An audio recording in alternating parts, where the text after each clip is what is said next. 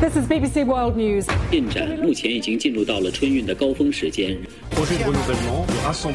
重点地区细颗粒物。 나라방 뉴스 살펴봅니다. 전주현 외신캐스터 나와 계세요. 안녕하세요. 네, 안녕하세요. 네, 우크라이나 전쟁 여전히 현재 진행형인데 우, 러시아군이 우크라이나에서 다시 전방위적인 공격을 강화하면서 한동안 소강 상태를 보였던 전쟁이 좀 새 단계로 진입했다. 이런 평가가 나오고 있습니다. 그렇습니다. 러시아 국방부가 세르게이 쇼이구 국방장관이 16일에 우크라이나 전역에서 군사 행동을 강화하라라는 지시를 내렸다라면서 우크라이나 정부가 돈바스를 비롯한 러시아군 점령지의 민간 시설을 포격하는 걸 막기 위해서 공세를 강화해야 한다라고 주장을 했다라고 설명을 했습니다.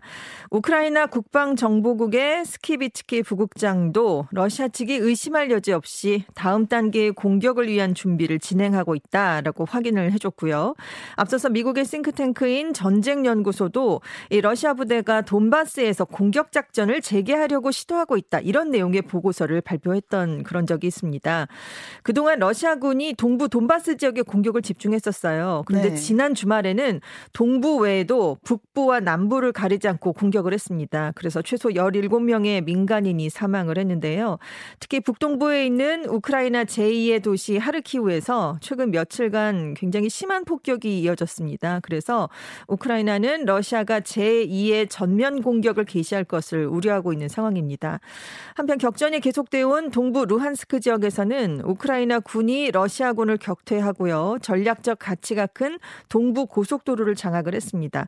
러시아군이 이곳을 두 달이 넘도록 점령하 려고 애를 써왔는데요. 우크라이나 군이 이것을 지켜냈는데 성공했다라고 우크라이나 측이 밝혔습니다. 네, 이런 가운데 우크라이나 민간 화물기가 그리스에서 추락하는 사고가 있었다고 하는데 네. 전쟁과 좀 관련이 있는 건가요? 글쎄요, 아직은 지금 엔진 고장으로 일단은 파악이 되고 있습니다. 네. 지금 군수품을 실은 것으로는 알려져 있어요. 우크라이나 민간 화물기인데 그리스 북부 지역에 추락을 해서 지금 승무원 8명 전원이 숨진 것으로 알려져 있습니다. 우크라이나 운송사 소유의 안토노프 12 기종이었 는데요. 세르비아를 떠나서 방글라데시로 향하던 중에 그리스 북부의 카발라시 인근 옥수수 밭에 추락을 했습니다. 이 세르비아 당국은 사고 화물기에 훈련용 박격포 포탄을 포함한 한 11.5톤 가량 규모의 자국산 군수품이 실려 있었다 이렇게 얘기를 했고요. 구매한 사람은 방글라데시 국방부였고 우크라이나 전쟁과는 관련이 없다 이 점을 강조를 했습니다. 음. 지금 그리스 항공 당국에 따르면 사고 화물기 조종사가 추락 전에 비행기 엔진 중에 하나에 문제가 있다라는 사실을 긴급하게 알렸지만 이후에 교신이 끊겼고 비행기가 카발라 공항에서 40km 떨어진 곳에 추락한 것으로 나타났습니다. 네.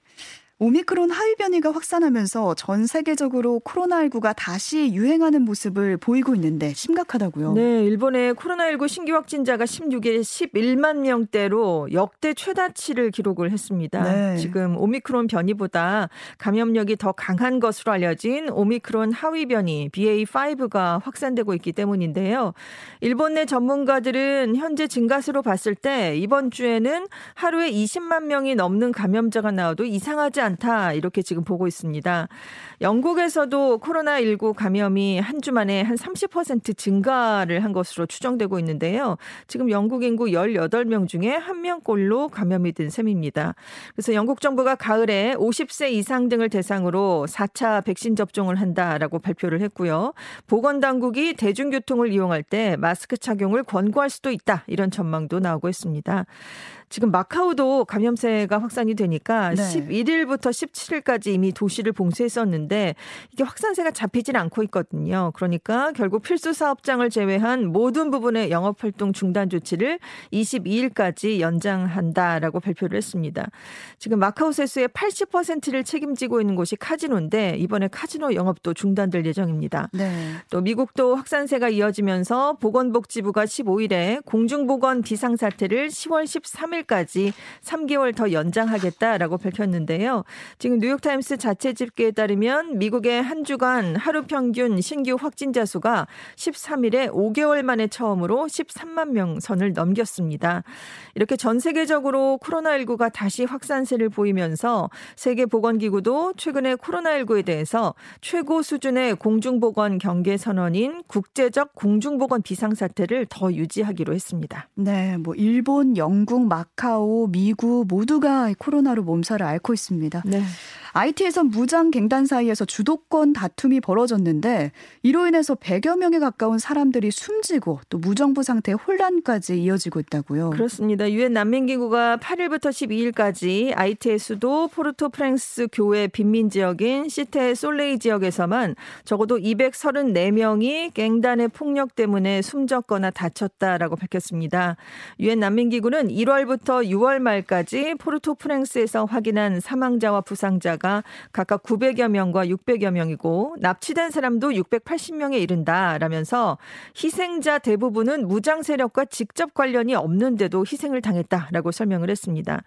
이 IT가 굉장히 혼란한 상황이 계속되고 있는데요. 작년 7월 7일에 모이지 대통령이 자신의 집에서 괴한들에게 암살당한 이후에 나라 전체가 혼란에 빠졌고요. 음. 8월에는 규모 7.2의 강력한 지진으로 2천여 명이 숨졌었습니다. 네. 여기에 최근에는 G7이라는 갱단과 GPEP라는 갱단이 시테 솔레이 지역에서 주도권 다툼까지 벌이고 있는데요. 지금 현재 이 지역은 정말 무법천지로 변한 그런 상황입니다. 그래서 가디언지는 갱단의 일부가 정부와 보안군의 암묵적인 지지를 받고 있다. 이 점을 음. 지적했습니다. 또 한편 스페인과 포르투갈 또 남부 유럽을 중심으로 섭씨 40도가 넘는 이상 폭염이 며칠째 이어지고 있는데요. 사망자가 속출하고 산불까지 연이어 발생하고 있어서 각국 정부가 비상 대응에 나서고 있다고요. 그렇습니다. 지난달부터 지금 폭염이 계속되고 있어요. 네. 그런데 프랑스와 스페인, 포르투갈, 그리스 등에 지금 몇 주째 산불도 이어지고 있습니다. 최근 프랑스 남서부 지롱드 지역에서 산불이 발생해서 지난 주말까지 주민 1만 4천여 명이 긴급 대피를 했는데요. 지금 산림 피해 규모도 만 헥타르 이상으로 확대가 됐습니다. 스페인 은 한낮에 최고 기온이 섭씨 45.7도까지 치솟았는데요. 최근 일주일간 계속된 폭염으로 360명이 온열 질환 등으로 사망을 했습니다. 또 남부의 안달루시아 지방 말라가 그 근교 도시에서 대형 산불이 발생해서 지금 주민 3천 명 이상이 대피를 한 상황이고요. 역시 이 화재로 산림 7,400헥타르가 불에 탔습니다. 네. 지금 포르투갈도 한낮 최고 기온이 섭씨 40도를 웃돌고 있거든요. 아. 지난 한 주 동안 238명 2명이나 온열 질환으로 사망을 했습니다. 올 초부터 지난달 중순까지 산불로 인한 피해가 전년 동기 대비 3배 이상 늘었는데요. 지금 이 중에 3분의 2가 최근 일주일 새에 일어난 화재에 의한 피해로 집계가 되고 있습니다. 음. 영국도 15일에 수도 런던을 포함한 전역에 폭염 최고 단계인 적색 경보를 발령했습니다. 국가 비상사태를 선포했는데요. 영국이 이렇게 적색 폭염 경보를 발령한 건 이번이 처음입니다. 그래서 런던시가 시민들에게 필수적인 여행이 아닌 한 시내 교통망을 이용하지 말고 외출할 경우 반드시 물을 갖고 다니라라고 권고를 내렸는데요. 런던시는 당분간 런던의 모든 지하철과 철도 서비스에 임시 속도 제한이 실시될 것이다라고 밝혔고요. 지금 지하철과 버스의 냉각 시스템에도 비상이 걸린 만큼 운전자들에게도 한낮의 기온이 가장 높을 때는 생명이 위험하기 때문에 차량 운행을 삼가라라고 권고했습니다. 네, 여기까지 남부 유럽의 폭염 소식까지 전주현 외신 캐스터와 함께했습니다. 고맙습니다. 네, 감사합니다.